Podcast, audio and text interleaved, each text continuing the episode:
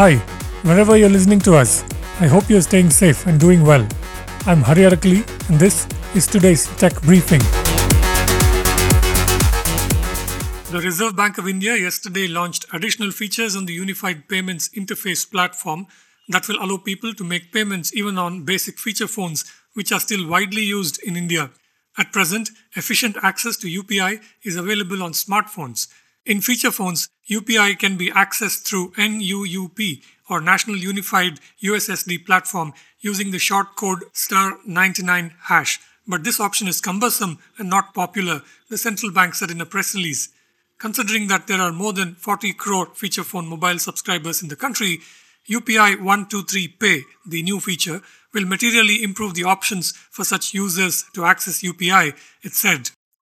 Google has signed a definitive agreement to acquire Mandiant, a leader in dynamic cyber defense and response, for $23 per share in an all cash transaction valued at approximately $5.4 billion, inclusive of Mandiant's net cash. Upon the close of the acquisition, Mandiant will join Google Cloud, the internet search giant said in a press release yesterday. The acquisition of Mandiant will complement Google Cloud's existing strengths in security.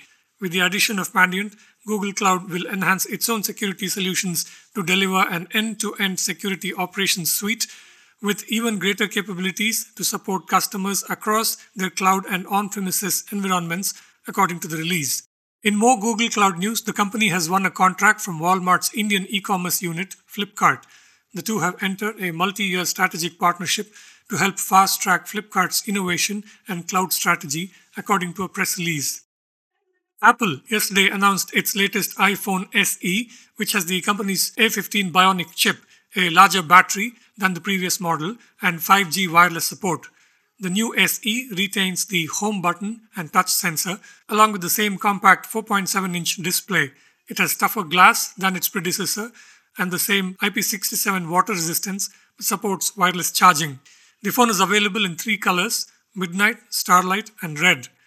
iPhone SE will be available for pre order this Friday, March 11th, with availability beginning Friday, March 18th. Prices in India start from 43,900 rupees with no cost EMIs available for qualifying credit cards. Apple also released a powerful Mac Studio desktop computer, an ultra version of its M1 chip, a new iPad Air, and new color finishes to the iPhone 13 lineup. Swiggy, a food and groceries delivery service in India, has hired bankers as it gears up for an initial public offering next year to raise as much as $1 billion, TechCrunch reports.